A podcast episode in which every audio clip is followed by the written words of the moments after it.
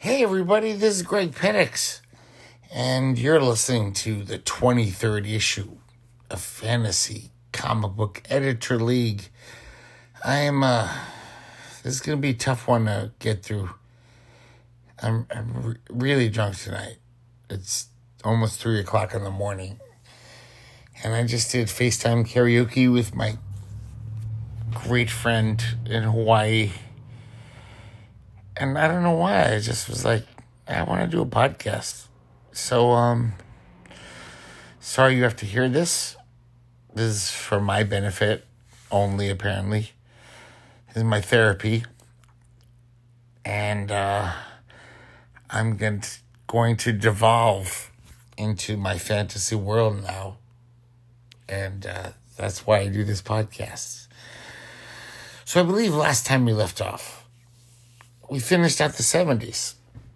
But once again, I fucked up and forgot to mention something. So I forgot to say that in 1979, the Amazing Tales Annual, which happens every year, it's a nice, big, fat 80 page adaptation of some classic. And in 1979, it was The Song of Roland the the famous well it was like the first epic poem I think in French history, and uh, you know it's it's a heroic tale, lots of action, war scenes, whatever. So it'd be a good comic, huh? Wouldn't it? So who's gonna draw that? I think this is perfect. P. Craig Russell doing the Song of Roland in 1979. That's gonna be fucking beautiful. He always drew shit like that. He was always drawing all those opera adaptations and doing like Siegfried and you know Pelleas and Melisande. So it's uh it's in his wheelhouse, as the the kids say. Uh, the very rich yuppie kids say. So yeah, the Song of Roland, 1979, Amazing Tales Annual. Sorry, I forgot to mention that. But um, there's a few other things I want to touch on as we leave the 70s. I forgot to mention some things. And uh, I wanted to mention that uh, Hercules has been running in Amazing Tales since the early 70s. Prices 1970. And so is Dracula. And I was thinking it would be another goofy crossover type thing of classic literature tropes or whatever you call them. Because Hercules, since the 1970 Amazing Tales, we've been telling all of his almost like travels through time because he's an immortal. And uh, basically, uh, you know, he's been in ancient Rome, and then after that, he might came to the New World, Europe, China. He's been around.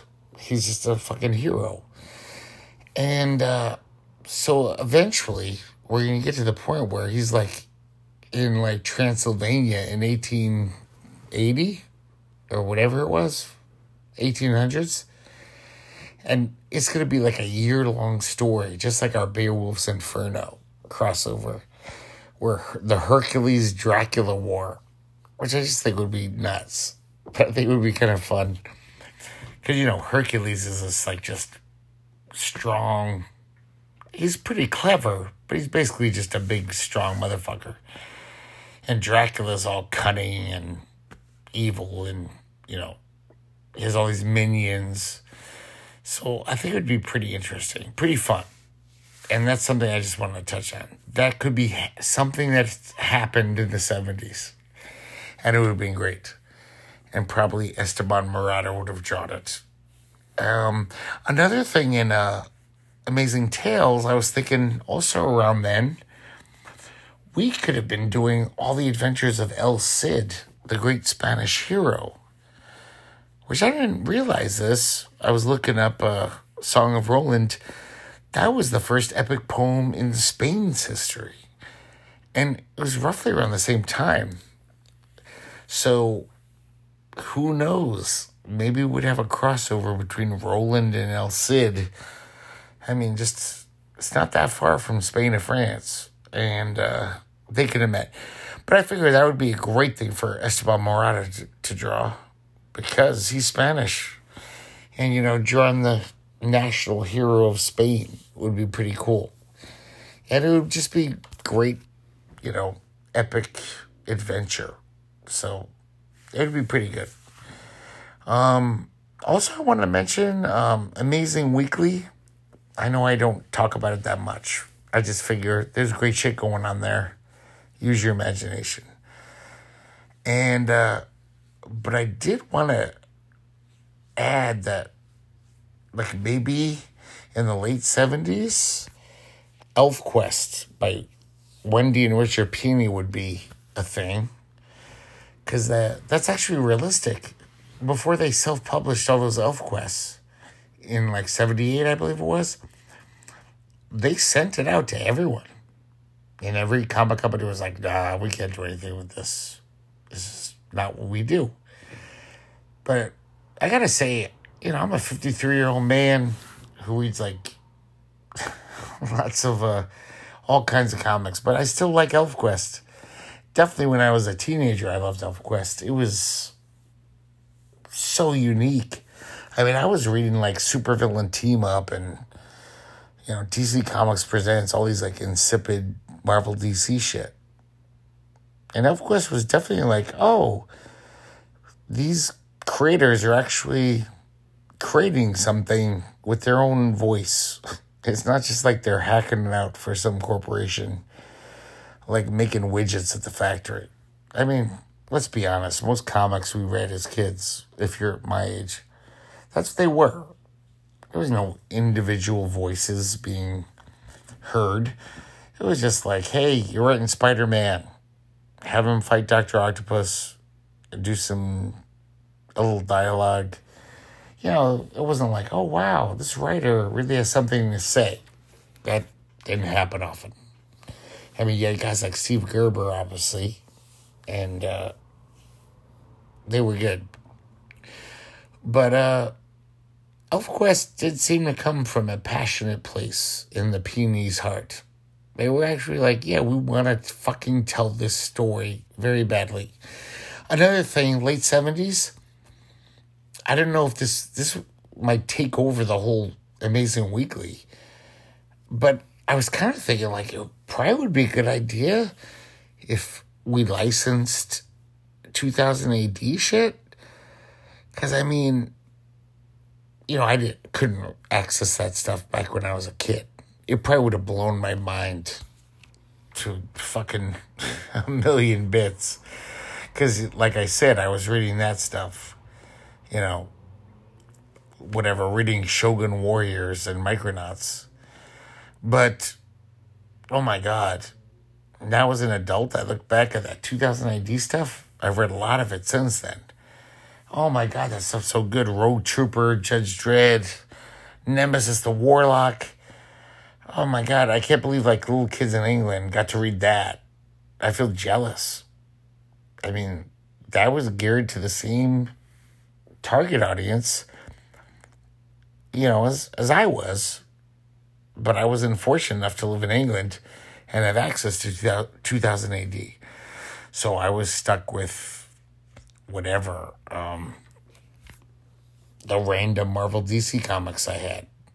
So, yeah, that might be fun, but I'm kind of just like, oh my God, there'd be nothing else in Amazing Weekly. So I don't know what would happen. I don't know if maybe we'd actually publish a separate just comic that's like the best of 2000 AD. It wouldn't be a bad idea. That shit was awesome. All of so much good stuff from them. Definitely way better than anything going on in America at the time and for 10 years after that. So another thing I've been thinking about, I figure I should add. So, let's get on to 1980, shall we? So, 1980, our our new comic for that year every year we introduce the title. And now it's kind of getting ludicrous because we have like 35 titles. I mean, amazing comics. It's got to be a very well run. This this is a huge fucking business we got going now. And um so the 1980 title introduction is Victory Squad. You know that name. That was our comic in the 40s. It was the superhero team uh, slash comic book that we published all through the 40s during the Golden Age. And that's what they were a bunch of Golden Age superheroes fighting the Nazis and the sab- saboteurs and doing all that kind of shit. And uh, and then in 1950 we put it to bed. But in 1980 we're bringing it back, kind of like the retro thing. And you know, like All Star Squadron, um, the Invaders. It's like Nazis are great villains, so it's always kind of you know money in the bank to go back to World War II shit. That's why comics have done that. So, Victory Squad, and uh, if you remember, they're like, you know, pretty typical Justice Society of America, you know, wartime Golden Age superheroes. But they're a little different because almost everyone in Victory Squad is like in American society is an outsider. Uh, I think we mentioned earlier there's there's like one of the characters is Kid Samurai, who's this kid who's his whole family was put in internment camps because that's what we did in World War II. Uh, it's still hard to believe that that happened, and it's still kind of okay. it almost seems like eh, we're kind of sorry about it, but it's really horrible. But um, yeah, but he he kind of gets out of the camps, and uh, he's one of the superheroes in this group. Um, another one I thought of, it just sounds like a perfect human. Uh, sorry, golden age superhero. He's this guy called the Human Tank, and basically he's just a guy who's really strong. He's kind of a squat, short guy, really stocky as fuck. He's just like a little fucking pack of muscle. So he built his own like uh, armor, you know, pretty cheap. It's not fancy or anything. It's just like, but he has the strength to to wear it. Most people would just like couldn't walk, but he's such a strong little squat little dude. He's like, yeah, I'm strong as fuck, and he makes himself this like suit of armor, and uh, it doesn't look like a knight or anything. It's just like weird metal on his body. But it's kind of like a, it's almost like Iron Man, like a, a low rent Iron Man. You know, he can run into a place with all these guys with guns and the bullets bounce off of him. But, um, I had some other Victory Squad members, I think years ago in my head. I can't remember them now and uh, I can't remember, but you know, basically, just you can you can suss it out. They're you know a bunch of golden age superheroes, and it would take place in the forties. This is going to be a comic that doesn't take place now. It's just telling more adventures about them. I know we told lots of adventures of them in the forties, but there's plenty of things we didn't talk about. Uh, you know, actually, we couldn't they couldn't. Because just like the Justice Society and the All Winners Squad at Marvel, those guys really couldn't go to Europe and fight the Nazis because it would have been ludicrous. It was like these superheroes would just have ended the war immediately.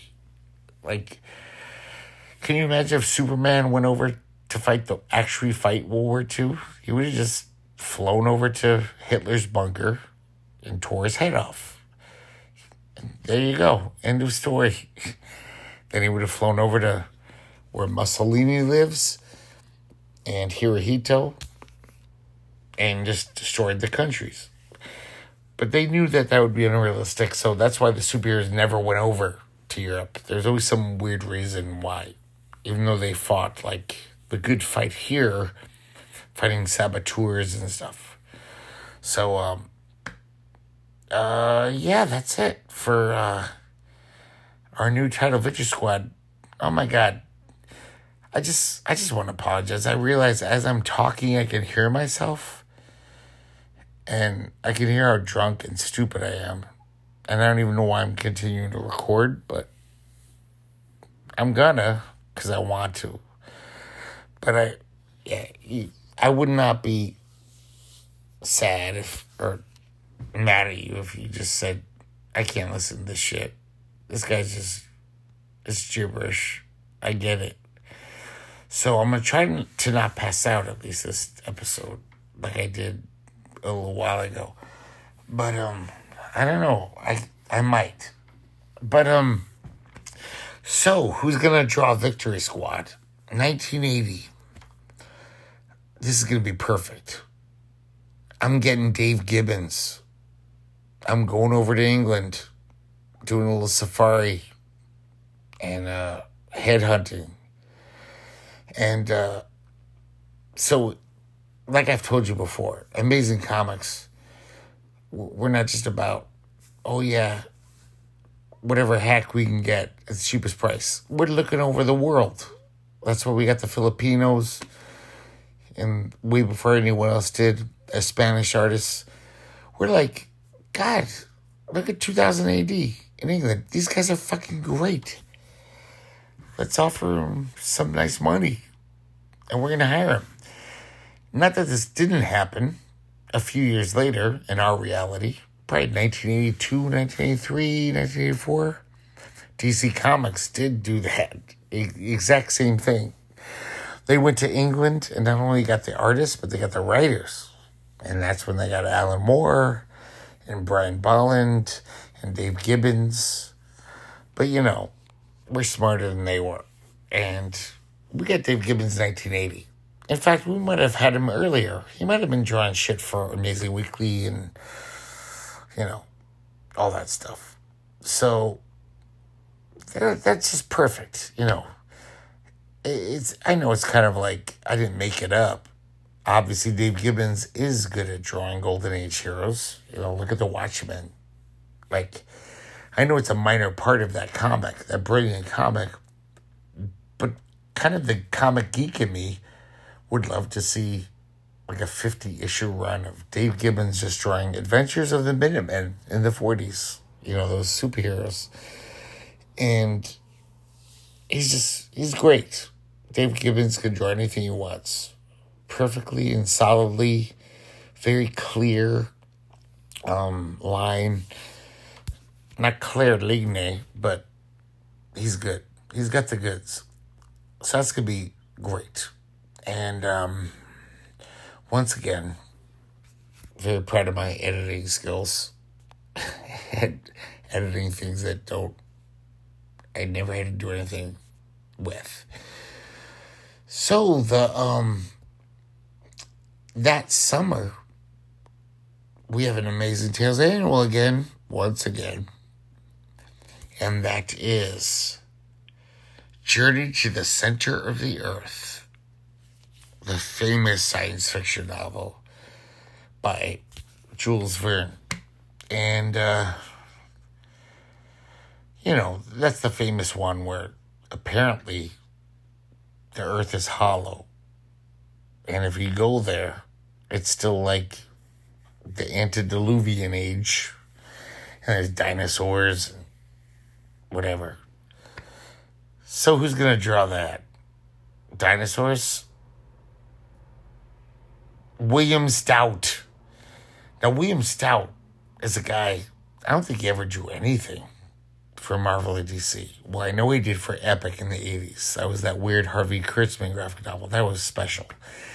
But as far as like, th- this is what, ha- this is proof of how like just fucking moronic most comic book companies were.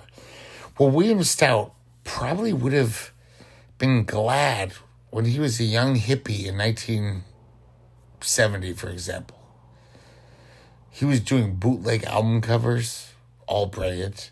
A few underground things here and there. He didn't do much, but everything he did was stellar, so good. William Stout is, he's one of those artists, he's like a perfect cartoonist. Everything he draws just looks great. He could draw like a baby or a dinosaur or whatever. He's just, he has such a good style. Everything's, I don't think I've ever seen a bad panel from William Stout or cover or page. It, it's all good. And um, I've never seen, maybe he has some stuff before I, you know, when he was young, like when he was 15. But man, he, as a young man, he just came out of the gate just like, I've got this perfect style ready to go. And on top of that, William Stout is not only known for loving di- drawing dinosaurs. I mean, there's other comic artists like that. Steve Bissette, obviously, Walt Simonson.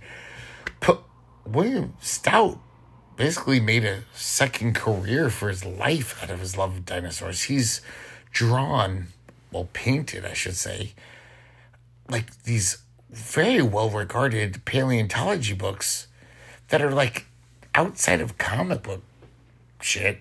They're well respected books in like, oh, if you're a dinosaur person, you have to own these books. I think it was just called The Dinosaurs. That's the name of the book. It's been probably reprinted like 17 times since the late 70s.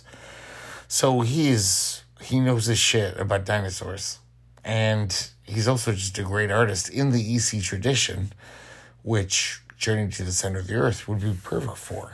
It's almost like an EC comic where these people go to the center of the earth and fight dinosaurs and there's no twist ending, but it's still I think it's pretty perfect.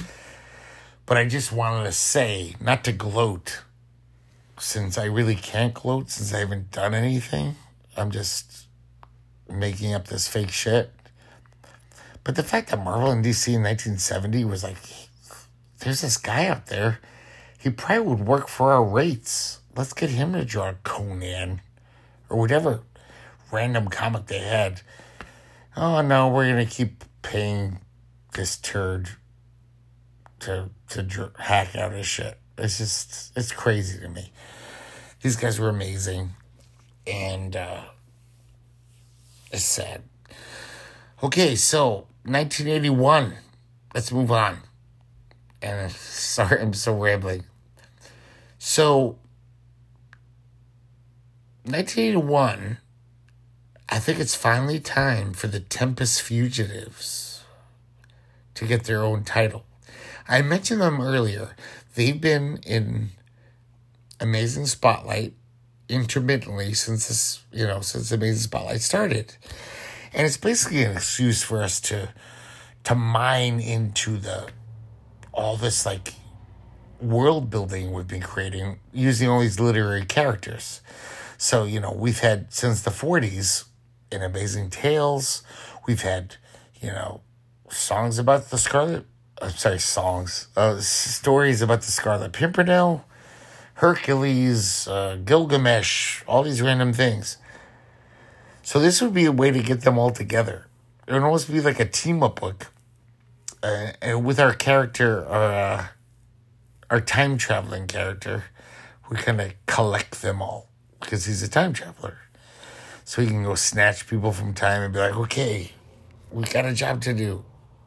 I need Enkidu from Gilgamesh, and I need, uh, I don't know, Pippi Longstocking, and whoever, who's ever out there. And um, so, uh, yeah, that's the Tempest Fugitives. And it would just be a pretty fun comic. I figured it'd be kind of lighthearted because it's just, you know, it's kind of silly idea. But I mean, it would be pretty fun. Just all these, and it would change. You know, every now and then the Voyager, the the time traveler, would be like, "Okay, I, I'm gonna get this guy now." So it would, the lineup would change. It would be all these interesting characters. Sometimes Robin Hood, Robin Hood would be there, and I don't know, Ivanhoe, whoever, any character from literature or real time, because we mix up all that shit. So, you know, I don't know. Maybe they'd have a Albert Einstein help him out sometime. I don't know how that would be um, exciting, but it could be good. So that's the Tempest Fugitives. And I just realized I don't even have an artist for this. This is the first time I'm embarrassed, but I don't want to start this episode over and I can't edit. So I'll get back to that at a future date. But, um, because I, I had to remix some stuff recently. I had to change some things around and uh, I just never got around to that part of it. Um, but it's gonna be a, it's gonna be great. Trust me. You know, amazing comics. We have the best artists in the world. So who's ever drawing it, it's gonna be very good. I'll just tell you that. So um, so that year the uh, Amazing Tales annual in summertime is gonna be Call of the Wild by John Severin, and uh, this is gonna be the first of a twofer not to give too much away, but um, you know, I loved that book as a kid. I loved wolves. I loved uh, anything about wolves. But you know, that's a classic. That would be great. And John Severin would be amazing at it. He can draw whatever he wants. Still, even in God, in 1981, he was fucking still great. I have some John Severin comics from like the late 80s where it's like God damn it, you're not slowing down at all. Almost every artist I've ever loved, you know, when they're pushing their late 40s, 50s, maybe 60s, he was in, but at that point. They always kind of like let you down after a while. It's like, ah, oh, you're losing it. But John Severin, man, even into the 90s, could still just fucking great illustrator. He just it's it's amazing to me how good he was for so long. So there's a lot of fucking artist switchers in 81. So I'm kind of sad I even started this now because I'll try not to pass out. So, what do we got here? Okay, Gunhawk, our classic Western hero, is going to be taken over by Juan Ortiz once again, we got our ears to the ground and our eyes to the ceiling and our spleen to the walls and we're looking all over the world. Now Juan Ortiz, he was I think at this point he I think he was drawing in the sixties. Amazing Spanish artist. Just like beyond classic style. Like he, it's like Milton Caniff Juan Ortiz. Like he just has that simple raw style. Nobody can duplicate his ink line the way he draws. Like kind of like Joe Kubert. He's I never yeah, I never thought about that before. He is almost like a Joe Kubert. Everything's kind of scratchy and rough, but so good. And um, this isn't that far from reality because in the mid 80s, slightly mid 80s, Juan Ortiz finally did. Some American publishers were finally like, hey, this guy's great. And Eclipse Comics got him to draw Saber, um, their comic. And, uh, but you know, he was in heavy metal way before that. The reprints from uh, his uh, European comics. So yeah, it's not much of a stretch that we could have gotten Juan Ortiz because, you know, even those shitty comic companies like Marvel and DC and Eclipse, they paid better than, you know, Spanish publishers. That's why every now and then, like those Filipinos came over here and the English guys in the 80s. But I mean, we'd be paying way better. So it's like, yeah, of course, Juan Ortiz, if we come a calling, knocking on his door, he's going to be like, thank you, yes. And yeah, Juan Ortiz drawing a Western, pretty perfect. If you know Juan Ortiz's style, that would be just a great, gritty Western. It would, it would get more spaghetti Westerny. And uh, I don't know, in his case, maybe paella Western. But it's going to be nice. So, after that, um, I definitely can't even remember who's drawing Godhawk, and I'm not even going to try. So I'm just going to go down the list. Hopefully, I'll figure it out. Okay, next, Crimson Knight has a new artist, and that's going to be Rudy Nebres. And I think that's pretty perfect too. Rudy Nebres, just luscious. Yeah, whenever I look at Rudy Nebres, I literally think of that adjective, luscious. His art is luscious everything looks luscious. It's it's just very, it's beautiful. And just doing a night comic with lots of fantasy, that's gonna be pretty fucking dead on. Excuse me. Okay, Ms. Forty Five, our you know '30s era film noir heroine. We're gonna get Russ Heath is switching over to there. That's gonna be great. Russ Heath, well, you know, he's not, not the most perfect artist for that, but he's damn good for that. And uh, and I'm sure he'd love it because I Russ Heath has drawn many comics in that milieu in his career, and it would be great. So after that, this is the first time we've done this. An artist is coming back to his creation. Tor. Joe Kubert's coming back. He created it in the 50s. And then, you know, drew it for a lot of years. Said, I want to move on. But, you know, just like in our reality, Joe Kubert created Tor in the 50s. And then, well, the, the, the company went out of business. He might have continued it forever, but I, I doubt it.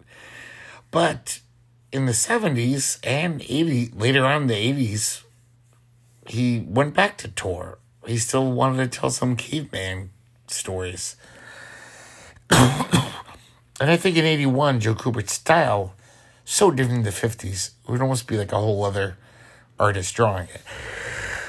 So that's going to be fun as hell. Having Joe Kubert come back to Tor and, you know, Joe Kubert drawing cavemen, that's to be fucking great. Okay, also at this time, Captain Action is uh, to be uh, taken over for for just a couple years by John Byrne. And this is all part of the thing I've said earlier, where John Byrne, he was like Kirby. When he was in his prime, that guy could draw really well draw. Like two or three comics a month. Not only was he cranking it out, but it all looked brilliant. It was beautiful. And uh, so I, I think basically I'm just trying to recapture a little bit of my childhood when some of my favorite comics when I was a kid was when John Byrne did that small run Captain America. It was about eight issues, I think. Roger Stern wrote them. I think Joe Rubinstein inked. And God, when I was a kid, when those comics came out, I was like, holy shit. This is the best shit ever. I wasn't even that huge a Captain America fan. I mean, most kids like Captain America, at least the kids I knew. It wasn't like he was Superman. Well, I didn't know anyone like Superman. All, all the kids were like, yeah, Superman's kind of lame. But Captain Action is kind of like a Captain America, basically, at least as far as like power level. He's just a, you know, union suit wearing superhero. But that's I basically that's why I'm doing that. John Byrne could do it, even though he's drawing Omega Men. But uh, I'm sorry, Omega Tribe. But yeah, he'd have time to do Captain Action for a couple years. After that, Beowulf will be taken over by Frank Brunner, which I think would be pretty great. Um, Beowulf is kind of like a hybrid. He's a superhero basically in our universe, but he's also kind of a barbarian. And, you know, Frank Brunner was really good at that. So I don't know if we're going to cater the tales to Frank Brunner and make him more like, oh, yeah, maybe he's off in space on some crazy world, barbarian world, or, you know, maybe he'll do something. I don't know. Uh, but yeah, Frank Brunner, great artist. So it's gonna look nice. Okay, so next, Galaxy Core, our futuristic, kick ass science fiction comic. And uh, we're getting a new entry to the stable of amazing comics. And it's Keith Giffen. Oh, wait. I think I'm wrong. I think Keith Giffen has already been drawing something for us. But I can't. Yeah, I think he was. But fuck it. Okay, forget I said that. Keith Giffen is switching over to Galaxy Core. And, you know, once again, I'm aping reality. Because Keith Giffen had that long run on Legion of Superheroes in the early 80s. And uh, that was uh, during Keith Giffen's sedate style when he was just trying to draw straight. You know, his early career, he was like really doing this full on crazy Kirby thing and uh, trying a few other styles. And, but, um, and then of course after this, he goes off the rails and full on becomes a plagiarist and starts ripping off Carlos Sampayo and whatever or is it, is it Jose Munoz? I always forget the writer artist. Which one's the artist and which one's the writer of that famous team? But Keith Giffen, it's gonna be a fun comic. Great storyteller. Maybe he'll be writing it because around this time Keith Giffen started dabbling in writing and then became a great writer. And uh, that'll be fun stuff. And um, after that, we got Starhawk and taking over Starhawk is going to be Walt Simonson, which, you know, that guy loves science fiction. He did the Star Slammers. That was his first comic he ever drew, I think, when he was a student at college. And of course, it became a comic later, but there's this early fanzine, whatever, of the Star Slammers. Uh, just Walt Simonson's great, especially doing outer space shit that's going to be beautiful. And he's also good at superheroes. And Starhawk is basically a superhero, but he's very sci fi based. Dr. Warlock, um, our, our Sorcerer Supreme. Oh, this is going to be good. And I wish this happened in our reality. It did for one issue. And of course, I'm talking about Doctor Strange. Dr. Warlock is obviously our Doctor Strange. So in 1981, Dr. Warlock's going to be taken over by Michael Golden. Um, I don't really care what Michael Golden draws. I would love if he drew little Lulu or Archie. It, he's just so good. And during Dr. Warlock, the Sorcerer Supreme of the Amazing Comics Group, Oh, that's gonna be good. I wish I had those comics. I wish they were real. But um, if you want to see a taste of that, um, go to the back issue bins and look up Doctor Strange 55, the one issue Michael Golden drew. And it is one of the best Doctor Strange. I can't even remember the story, but looking, it's the best looking Doctor Strange ever. It's so perfect. Okay, after that, Warhawk, or uh, World War II hero, um, is going to be taken over by Howard Chaykin. But this is going to actually signal a change in Warhawk. The war has ended. We've been telling, you know, Warhawk's World War II adventure since 1959. He's been everywhere, in every theater of combat in World War II, he's been there. And basically, we've, through Warhawk, if you read every issue of Warhawk up to now, you pretty much got a whole history of World War II. Every amazing battle, all the big ones. Um, so it's almost like a history lesson if you read this comic. You're like, oh, okay, that's that's how World War II happened. But you know, we've told enough war comics tales. So Warhawk's going to take this turn where the war ended, and now he becomes like a freelance guy. He's basically like a mercenary. He's like, all I know is war. I'm really good at it. I'm a good fighter. I'm a good soldier. But I got no war anymore. So it's going to be like him just throughout the late 40s and later on the early 50s. But I kind of figured, because like it's weird that uh, I guess Amazing Comics, even though it's back then, is kind of going to mirror my view of the world. Where like it's going to be like kind of like Warhawk's going to actually be like, he's going to be like coming up against the CIA a lot, which were basically villains back then.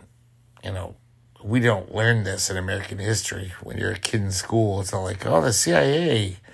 But they really were monstrous what they did in Latin America and all throughout the world. I mean, we were pretty bad, the shit we did. It was all under wraps, you know, it was all kind of covert. But when you look back, now that all those things are released and they're public knowledge, it's like, yeah, we were kind of we really fucked up the world. We we did a lot of evil shit. And this comic will reflect that. The CIA will not be the good guys. When he's down in Latin America, it's not going to be like, we're the noble CIA trying to help this country. No, it's like, you're trying to assassinate this elected official because you just don't, he's not going to be friendly with American corporations so you want to get rid of him. So, and you know, Howard Chaykin would be totally on board with that and perfect for that. But also, Howard Chaykin loves those, you know, just human characters. It, I think it would be amazing. Howard Chaykin draw this. It would be, I think he would have loved it. And, you know, it's to be a great comic book. Okay, after that, Amazon our our, our first first uh, female superhero. She's not our. She, I guess she is our Wonder Woman, even though Ms. Ms. Nova is yeah, she's more a Superman. But she's this warrior woman, and that's going to be drawn by Gil Kane. So Gil Kane's taking over Amazon, and uh, I mean, what's not not to like there? And you know, Amazon is kind of another hybrid superhero. She's basically like a superhero, but she's a barbarian, kind of like Beowulf, but even more so. So Gil Kane could do both. He drew a lot of Conan's, but of course he drew a lot more superhero comics. So whatever adventures Amazon gets into, Gil Kane's got his pencil and pen ready to do it. Okay, next change. the Furies are basically our Avengers. That's going to be taken over by Jim Starlin. And, you know, Jim Starlin pretty much just stuck with cosmic superheroes all through the 70s and 80s. That's what he did. But we all know the famous uh, two part Thanos adventure from Marvel 2 in 1 annual and Avengers annual numbers oh, seven. Those are some of the best superhero comics of that time. I, I believe they were the early 70s. They might be the late, sorry, late 70s. They might be the early 80s. But oh my God, I read those as a kid. My brother bought them we were both just like, holy shit, super comics can be this good? We never knew. That shit is so good. And Jim Starlin, who I just grew up always thinking like, oh yeah, he was just those like outer space cosmic heroes. But when he did the Avengers, it was like, wow, this is the best Avengers comic ever read. And uh so I just can imagine if he took over the Furies in 1981, how fucking epic it would be. And just telling stories that good every month. So, oh my God, I'm such a good editor. I'm the best. Okay, 1981, Clawfang the Barbarian. Um, I don't have to explain that. I just said Clawfang the he's a barbarian hero, and that's gonna be taken over by P. Craig Russell, and uh, that's gonna be great. You know, P. Craig Russell is just master fantasy artist, especially then. Now it would be kind of weird because I saw some. Uh, it was kind of weird. P. Craig Russell did a Conan graphic novel like 15 years ago. It is, you know, the style he's had for the past 25 years, which is more like clean line, more simple, still beautiful and amazing and perfect. But um, it almost seemed like he just doesn't have the the rawness to draw Conan anymore. Like every, you know, Conan looked kind of, I don't know, just not how Conan should look, even though the art was beautiful. But in 1981, Peter Russell still had that 70s style. You know, more lines, more um, feathering and stuff. I think that would, it would just be fucking great, him drawing Clawfang the Barbarian at that era. And um and so okay, next switcheroo is Mandroid. And uh okay, the chickens have come home to roost because who's taking over Mandroid 1981? Jack Kirby. And uh I told you earlier, Mandroid's kind of like he's kind of like Machine Man. Or, or the Vision, any of those android heroes but, you know, Jack Kirby created Machine Man in our reality in the 70s. and it's like everything Kirby did, it's got some legs. There's still a Machine Man running around every now and then in the Marvel Universe. So Kirby is going to be doing Mandroid. And uh, 1981, Jack Kirby still had a little juice in him. Pretty soon, though, he's you know, this is about the time he was doing Captain Victory, where he left Marvel and DC. And he's like, I'm making my own character, I'm going to own it. And the sad thing is, was that when he finally did that, after all those years of slaving away and giving up his creations, great creations that made millions of dollars for corporations, when Jack Kirby finally got it together and said, I'm gonna make my own character and own the copyright and put it out. He was kind of old, and I gotta say, maybe we'll see now because Captain Victory is nuts. He still has the epic grandeur to his art. There's still some great two page spreads in those Captain Victories. But man, the writing is just inane and embarrassingly silly. And so I don't know. I'd like to think, or I don't like to think, it's sad that Kirby couldn't do this, but in 1981, he'll just be drawing that. No more writing for Jack Kirby. Sorry, Jack. Okay, after that, Night Ranger is going to be taken over by Bill Sienkiewicz. Once again, I'm escaping reality. Bill Sienkiewicz you know, in the early 80s, took over Moon Knight, Marvel's Batman. And, you know, very Neal Adams inspired when he started. I mean, yeah, like blatantly so. He was just a Neal Adams clone.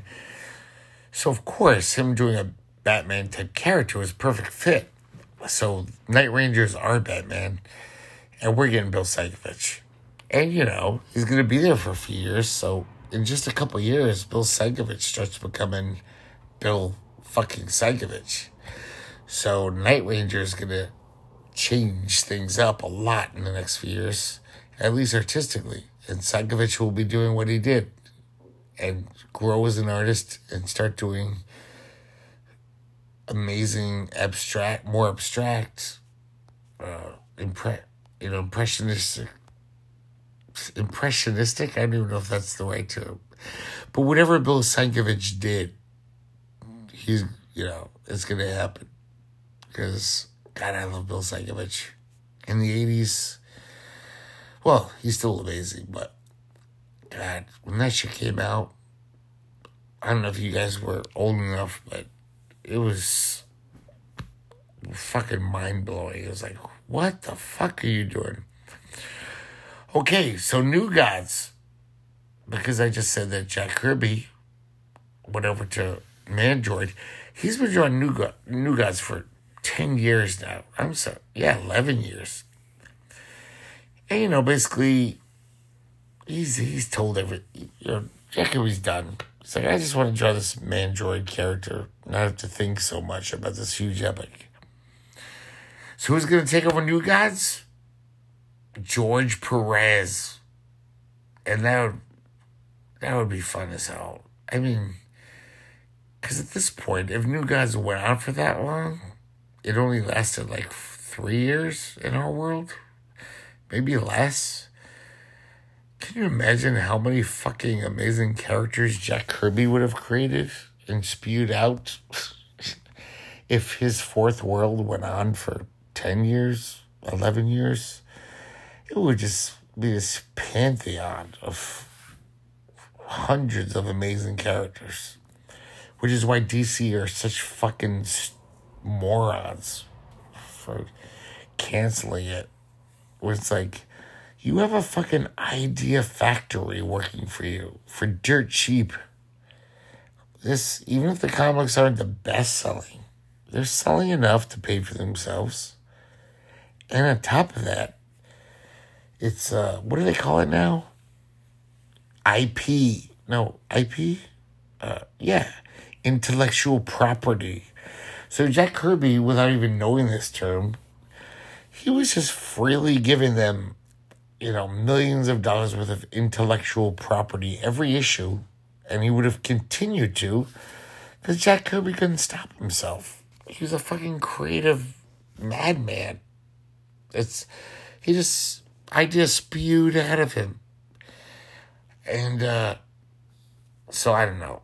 Once again, sorry. I'm just I can't believe how stupid comics has been run for 90 years or whatever it is. Okay, after that, we got Stalker, our vampire comic. And that's going to be taken over by Marshall Rogers. I think that would be great because Marshall Rogers, you know, known for his Batman work and a few other things, but really, he so many of his comics in his career, when you look back, it's like he was really just good at like people stories, you know, not people in tights and capes, and you know, he did Detectives Incorporated, that one of those early graphic novels in the early '80s, and you know, Madame Xanadu. He can do that shit. He does it very well. Just drawing people interacting. And, uh, you know, that's what Stalker is. He's not wearing spandex. He's not a superhero. It's kind of like our pre Vertigo type comic. Or, or Tomb of Dracula, I guess. But Stalker is not Dracula. He's a modern day vampire. And there'll be all these other characters involved and, you know, whatever. So, and the last change we have is Wolfen will be taken over by Jerry Bingham. And uh, to be honest, I'm not that excited by by this. All the other comics, I'm like, oh yeah, I want to see that. I just needed, I needed a warm body to take over Wolfen because John Byrne left. So I'm just thinking, you know, at the time, Jerry Bingham was pretty good. Pretty good superhero artist, you know. Nothing, I never saw Jerry Bingham comic. I was like, oh. So I just, I put Jerry Bingham in there for that reason. So I'm not excited about it. I'm sure it'll be very good. But, yeah, whatever. And, uh, I'm sorry. But, um, I feel really bad about not having an artist for Tempest Fugitives, and I don't even know if I can think of one before next time because, you know, I've tapped myself out making all these this whole comic line. You run out of great artists after a while. There's like how many great artists were there in the early '80s? Not fucking many. compared to now, you know. So uh, I think I've covered everything I need to cover. 1980, 1981. A lot of artists, artist switchers. That was huge, that list. More than we've ever had. But I guess that's it. And I should probably go to bed. And I'm very proud of myself for not passing out. And uh, holy shit. Other than the episode where I passed out and snored for half an hour, this is the, by far the longest episode. It's 55 minutes, my clock says. Wow. So sorry I'm drunk and I'm not very well spoken right now. And, uh, but I, uh, hope you listen to the next podcast. I don't think anyone's listening to this podcast. But if you are, keep checking in. You get to hear what's happening in 1982, maybe 1983. And uh, I guess there's one more thing I had to add. I wanted to mention our, uh, you know, adult magazine size comic monthly zero. Uh, I don't know if I mentioned this earlier, but all of the great Spanish artists would be in there. And, you know, I mentioned like European stuff, um, Japanese manga like Lone Wolf and Cub would be in it, but also creating new stuff for it. Like, man, just imagine Alex Nino just going wild all the time, full color process.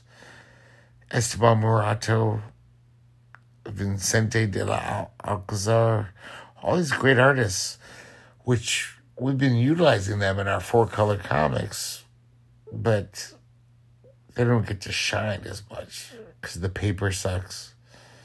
Printing's not that great.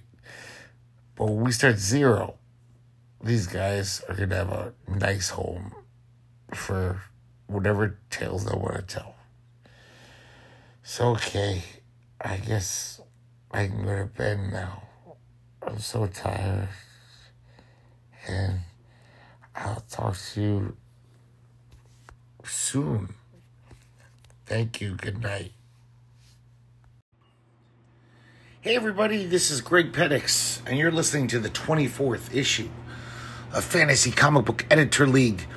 Um, we're uh, in 1982 right now, but we're not because I fucked up again, and I forgot to mention some stuff. So, um, if you remember last episode, I introduced a new title, Tempest Fugitives, and uh, I had to do some switching around in the last week, at the last minute, so I didn't have an artist for it but I do now. And it's going to be fucking fun. Because uh, I forgot that there's all these English guys that we could have been rating earlier than DC Comics rated them in our reality. DC Comics went over to England on a fucking safari and just offered a little bit more money to those guys who were working for 2000 AD and basically got all the best writers and artists in comics uh, throughout the 80s. And, um, that's where they got Alan Moore and Neil Gaiman and Gaiman, Grant Morrison, and you know, and this man, Kevin O'Neill. Kevin O'Neill, uh, famous artist of Nemesis the Warlock, one of the best comics to come out of 2000 AD. One of the best, easily best comics of the 80s. Great stuff. Nobody draws like Kevin O'Neill. Kevin O'Neill is actually infamous, where he's the first only, first and only artist to ever have been cited by the Comics Code Authority for one of his DC Comics Green Lantern stories. And he didn't break any rule in the Comics Code Authority. He didn't show a woman committing a crime. He uh, didn't draw a nipple. Um, he didn't draw explicit gore or creatures of the night or, you know, what he did is just his art style was so just different and they thought wrong that they said we don't like this which, um, if you've ever listened to an interview with Kevin O'Neill, is very proud of this, and I would be too. Kevin O'Neill does have a style where he can draw some alien, and there's something wrong about it. it it's perverse, even though there's no vaginas on its head or anything underground comics like. He just has this very amazing imagination, and everything he draws looks kind of, I don't know, gnarly and just fucking weird. So that's Kevin O'Neill for you. Of course, you a lot of you uh, might know him more from League of Extraordinary Gentlemen, and in a way, Tempest Fugitives is going to be like that, you know, because it's going to be taking all these characters from literature, even though they're going to be time traveling around and you know meeting each other from all different eras, but Kevin O'Neill is going to make it a lot more fun and interesting than it would be, and. Uh, you know, who knows? Maybe Alan Moore will be writing that comic. Of course, around this time, Alan Moore will definitely be all over the amazing comics group. We would have headhunted that guy.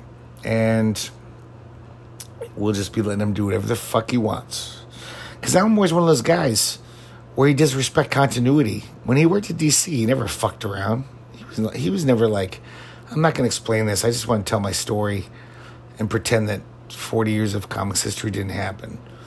So he's going to be a perfect fit, telling these amazing, brilliant stories, but still, the amazing comics continuity must be maintained at all costs because we've been doing it since 1940.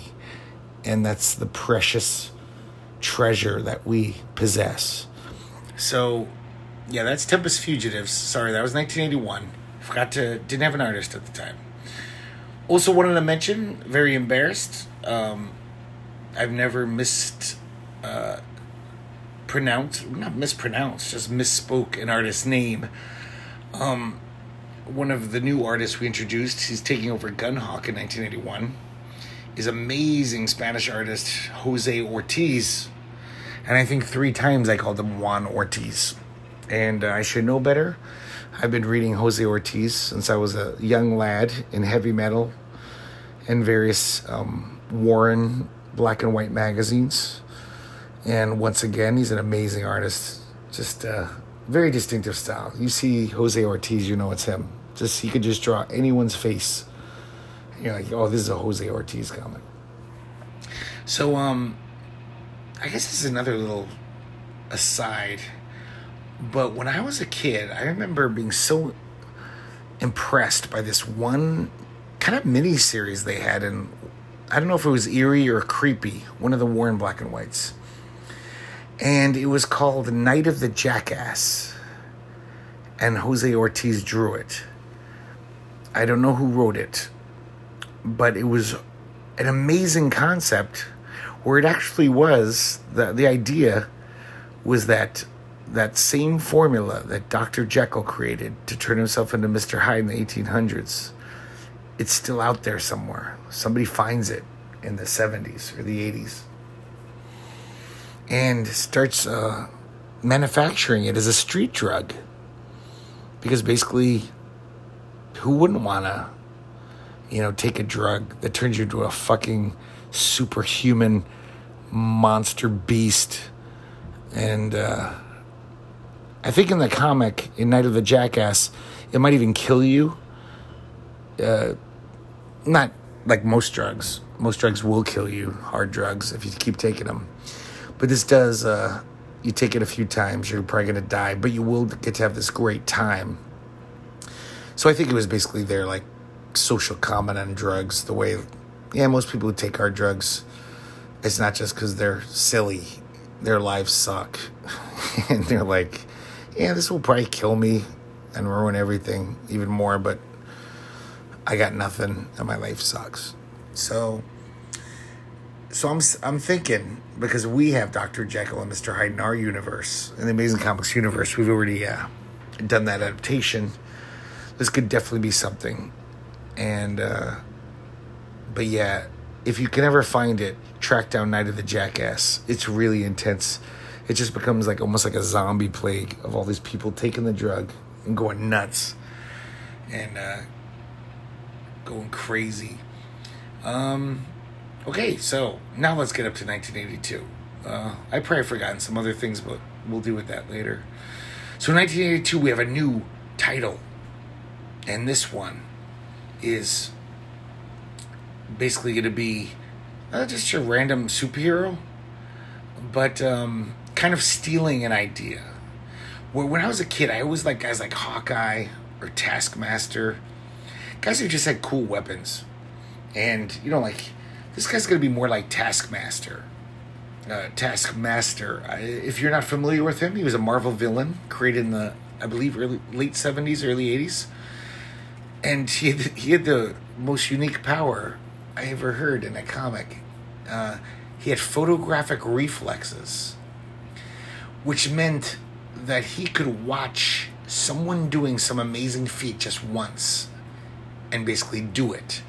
So he wouldn't have to study 10 years to be a gold medal gymnast. He could watch a gold medal gymnast once do all of his shit and be like, got it. My muscles got it.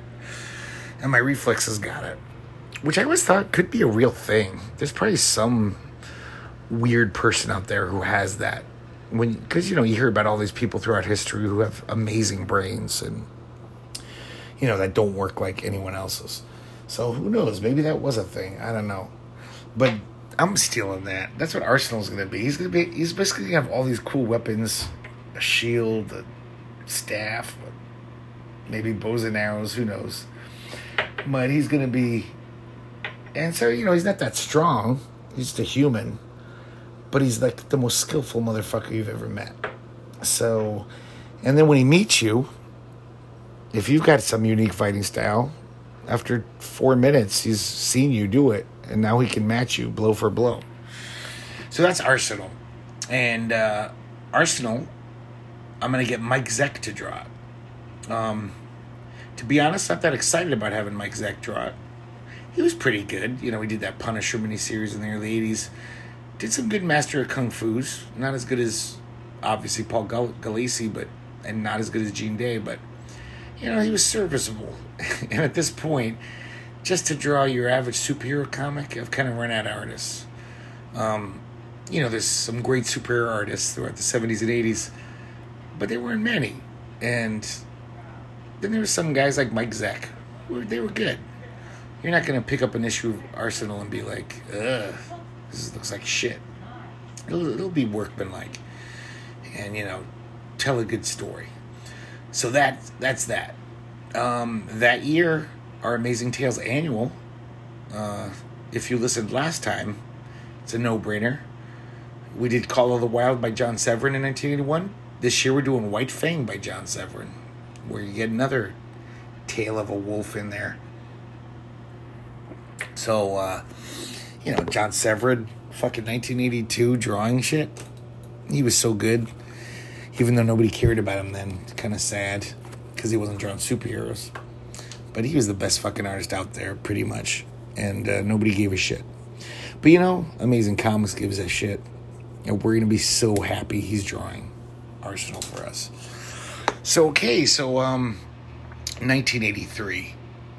We got a new title and, uh, oh, I'm sorry, before I go on to 1983, I want to say around this time, I would really, um, I almost uh, dropped my guard there. No, it's not like I would really like this to happen. It did happen in my brain because this is all real to me.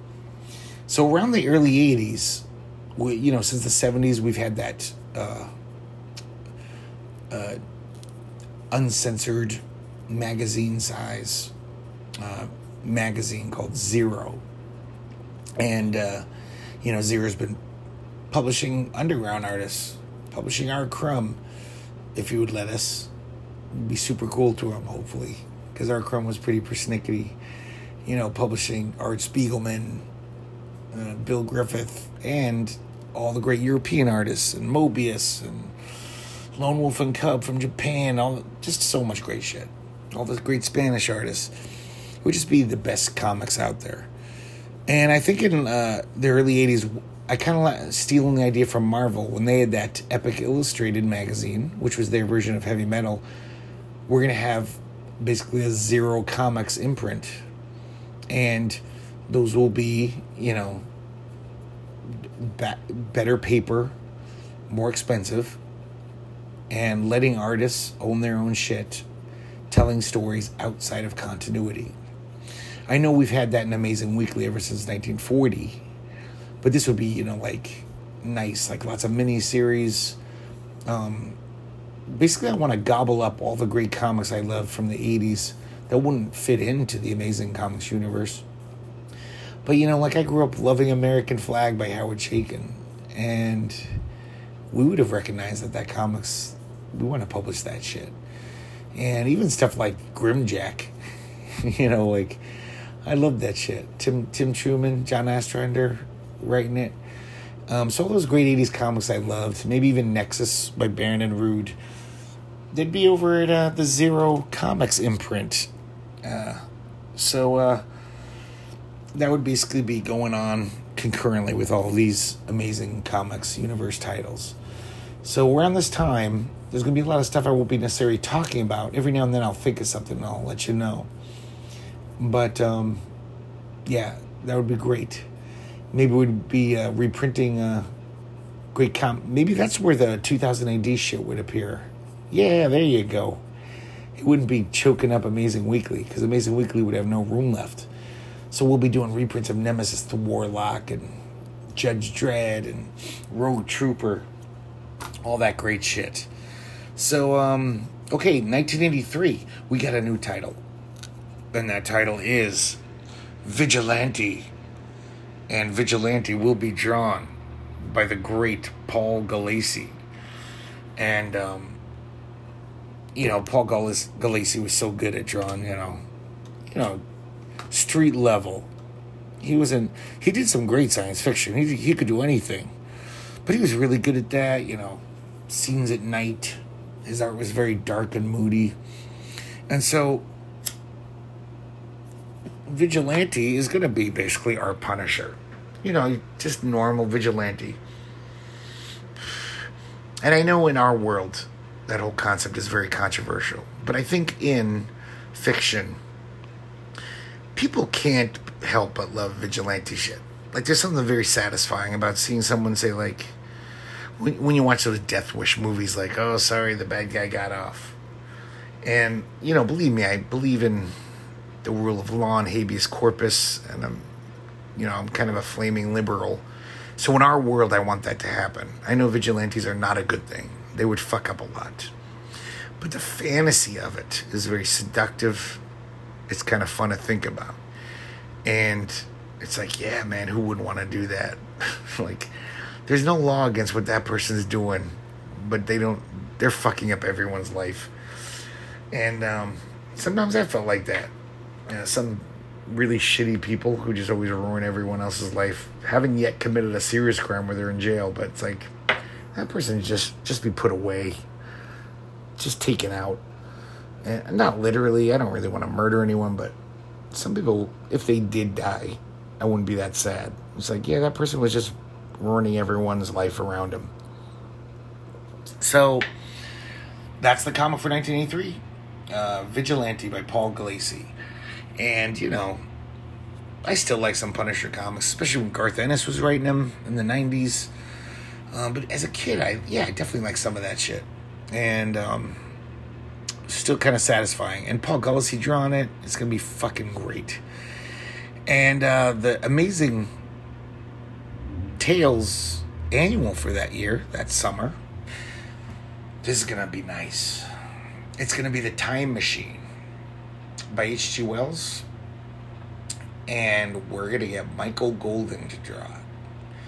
So, uh, you know, any science fiction drawn by Michael Golden, any anything drawn by Michael Golden is a good thing. But you know, I could just picture him drawing the Morlocks, and uh, there's so much of that shit.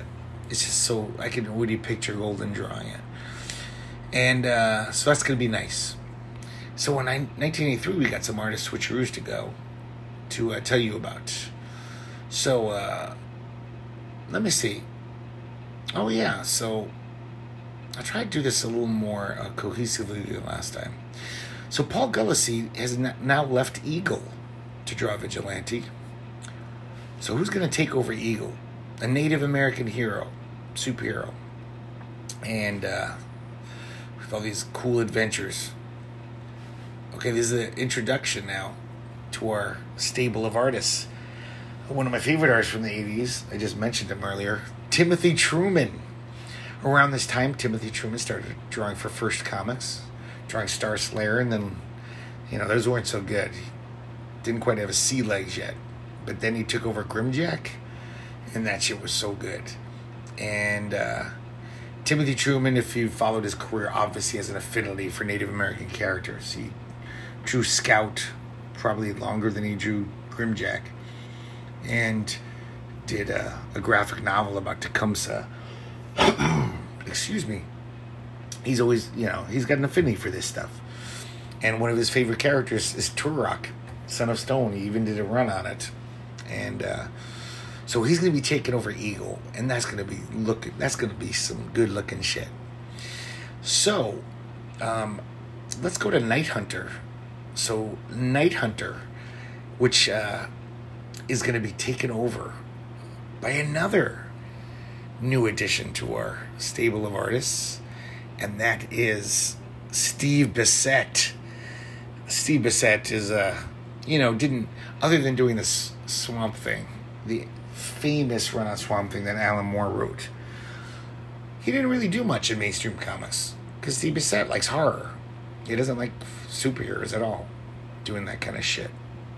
Though we did them pretty good in 1963, but that's later.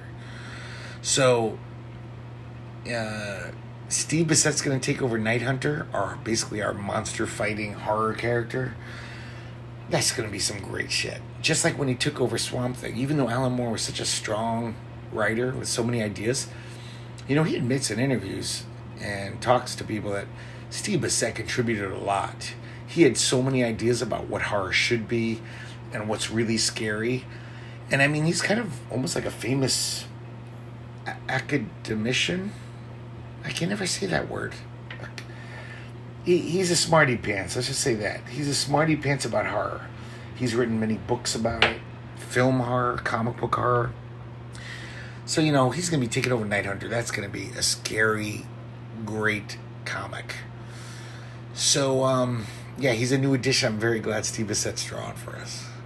So, next is Captain Action, which uh, I believe has been drawn by uh, John Byrne for two years. You know, John Byrne had some spare time after drawing a monthly comic because that's how he was back in the early 80s, late 70s. He's going to settle down. He's getting a little older. Can't keep drawing two comics a month, three comics a month.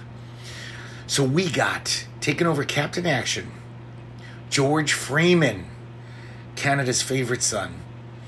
Uh, I don't. So when I was a kid, the only comic book I had a subscription to was this Canadian comic called Captain Canuck, and uh, I don't know if that's a canceled word now. If like, you, I don't know if you can say Canuck anymore. But as far as I know, Canadians thought that was kind of a term of endearment, even though it sounds kind of like a slur. But Captain Canuck was basically like the Captain America of Canada.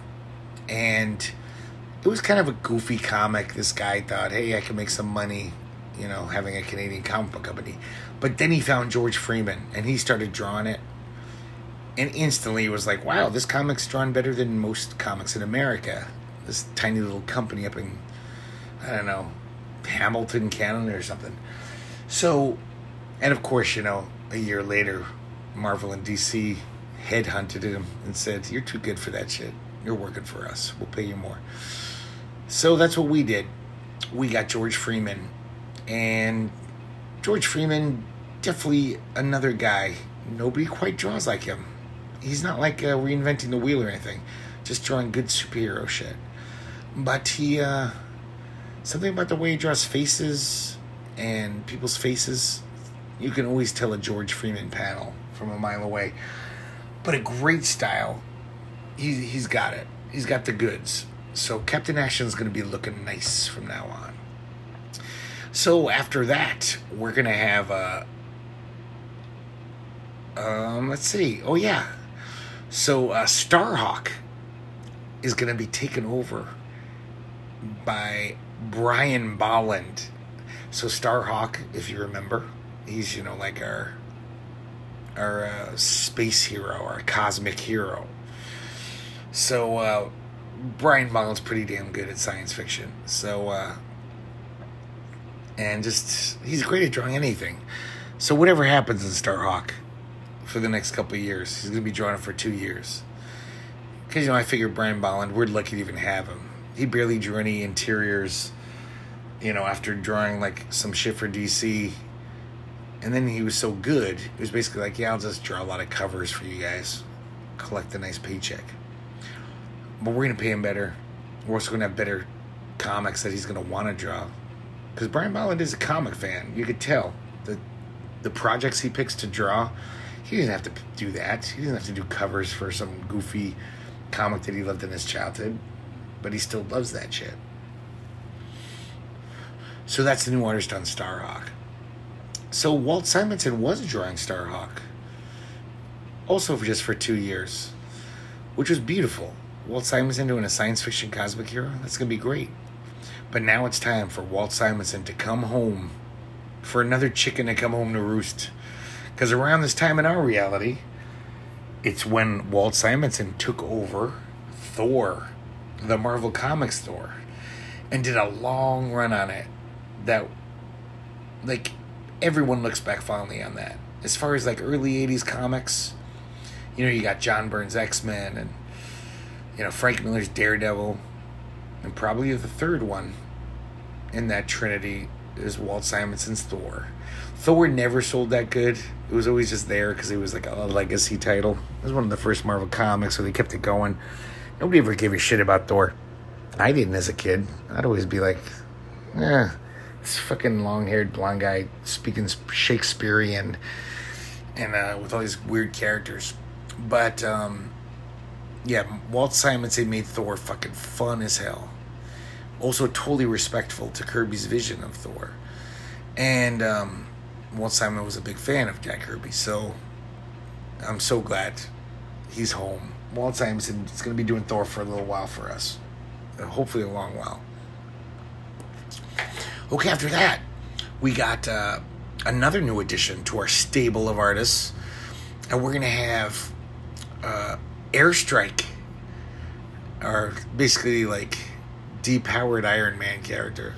He's not nearly as godlike as Iron Man. He's just a guy who's got a pretty good flying suit with some, you know, rubber bullet machine guns in his arms. But he can, he's pretty cool. Airstrike, and he's got a better name. So Airstrike will be taken over by Paul Smith, another new addition. Paul Smith, right around this time, started drawing X Men for Marvel. He had this very like, almost like clean, cutesy style. You know, not a lot of lines, very clear. Um, it was, uh, but really good, and fandom embraced him usually the artists that get embraced by fandom, you know, they're usually really detailed, you know, use a lot of lines, kind of show off. Paul Smith did really none of that. He just had such a great style. You couldn't help but respond to it, especially for superheroes. He was just very good at that. His X Men's looked great.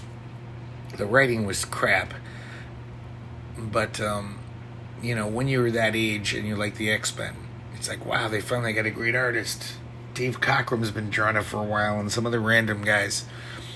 And now they found a new John Byrne, or even though he's different. So that's Airstrike. So since 1979, I believe, Airstrike's been drawn by Pat Broderick. so who's going to go over to. What, what's Pat Broderick going to do now? He's going to take over Coyote, our Spider Man character, our young teen hero, wisecracking mid level hero. So, oh, I'm sorry, I just over poured my sake glass, spilling all over. Okay, just had to take a sip. Yes, Broderick is still pretty damn good in 1983. And, uh, you know, he did some Marvel team ups at the time with Spider Man. He was pretty good at drawing Spider Man. And uh, definitely different than most Spider Man artists, a little more detailed and belabored his art. uh, but it looked good, and uh, I think it'll Coyote will be great under his guidance. So, uh, who's been drawing Coyote since I believe? Uh, oh yes. So I mean, it's almost a shame though because Garcia Lopez, Jose Luis Garcia Lopez, has been drawing Coyote since '79. I should have kept them on longer, but um, just because he's so perfect for that fit. But I kind of like this fit a lot too, because Garcia Lopez will be taking over our Superman, uh, Superwoman, Ms. Nova. And Lopez is so good at drawing science fiction, drawing everything.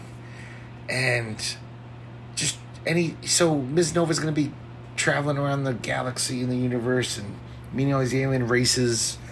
And Garcia Lopez is going to draw beautifully. And it's going to be nice. And so, I mean, I'm just happy that Jose Luis Garcia Lopez wants to draw anything for us. He can draw anything for us, as far as I'm concerned. I can't think of one comic where it wouldn't be a good fit because he could draw anything.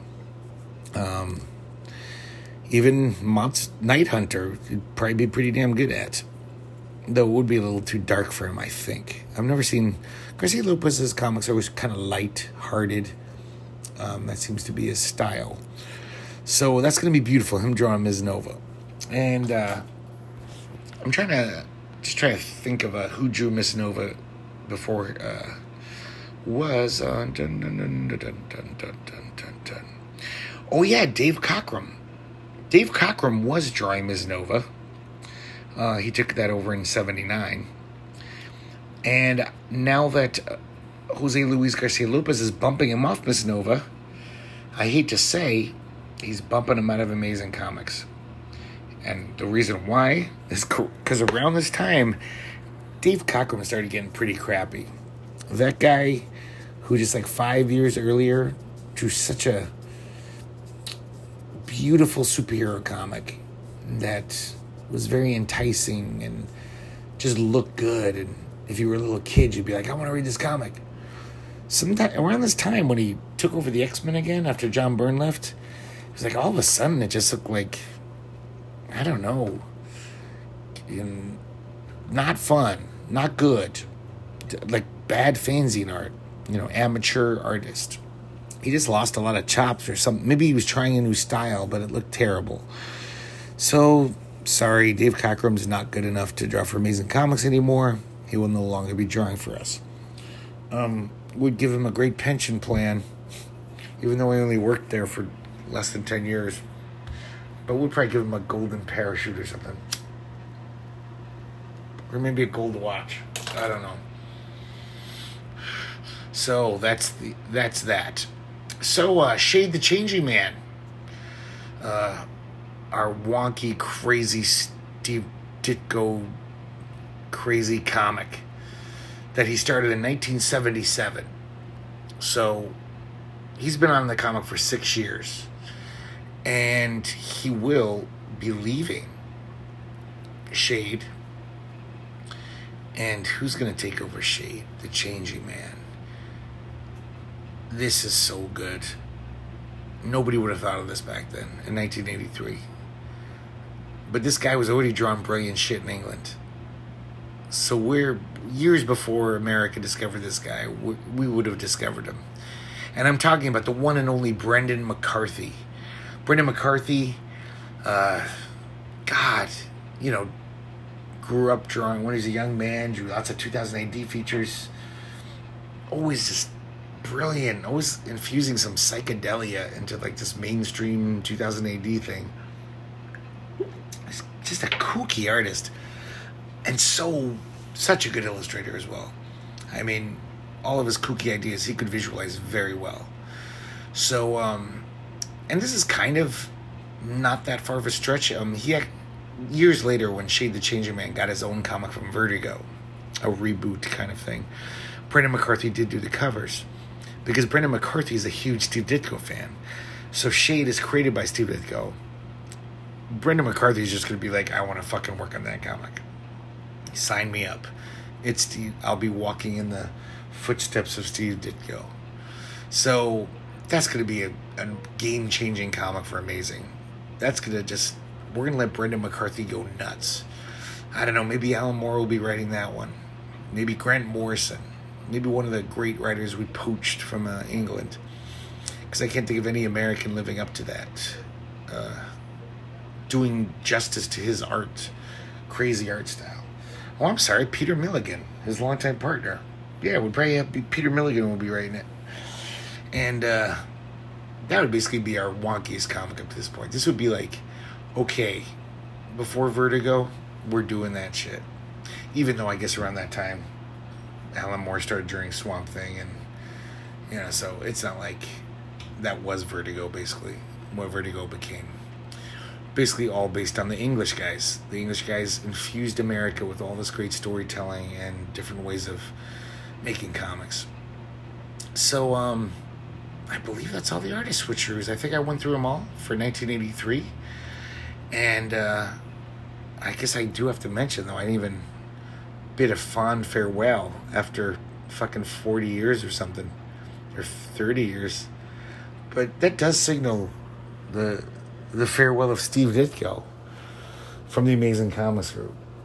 And I hate to say it, you know, definitely he'll be doing stuff for Amazing Weekly, his weird little series from the 80s like The Missing Man and all the random comics he had for the smaller publishers.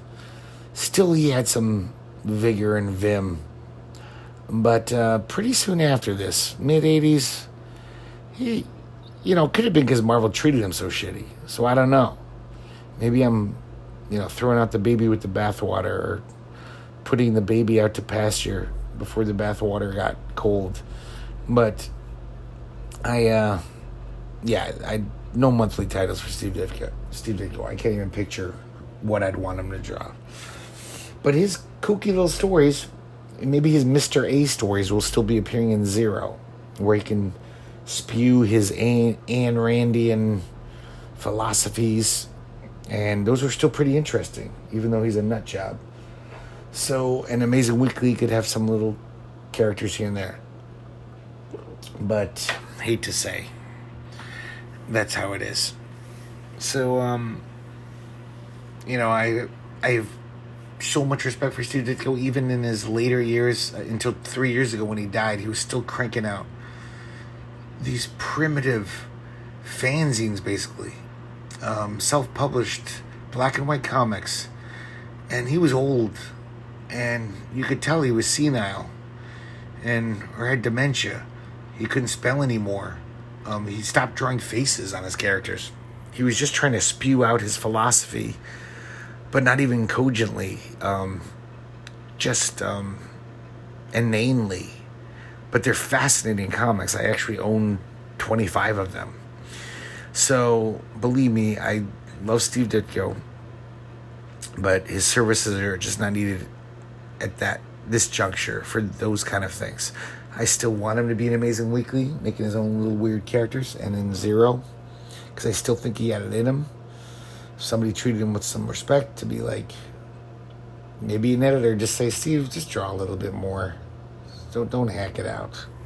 Because in the '80s he did some fill-ins for Marvel and random shit, and it was the art was pretty fucking sad. It wasn't very good. So that's where we stand, and uh, I'm glad I got through that. A lot of artists will choose next time. I'll probably just be doing one year. Probably just be doing. No, I don't even know about that. Who knows? Let's see. But thanks for listening. 503-880-4545 if you want to send me a comment, send me a text. Hell, you could even call me. I'm lonely. I don't have many friends. And um, if I'm drunk, it'll be even better because I'm a very affable drunk. I, I like to chat when I'm drunk. That's why I do this podcast. So thanks a lot and uh, courage.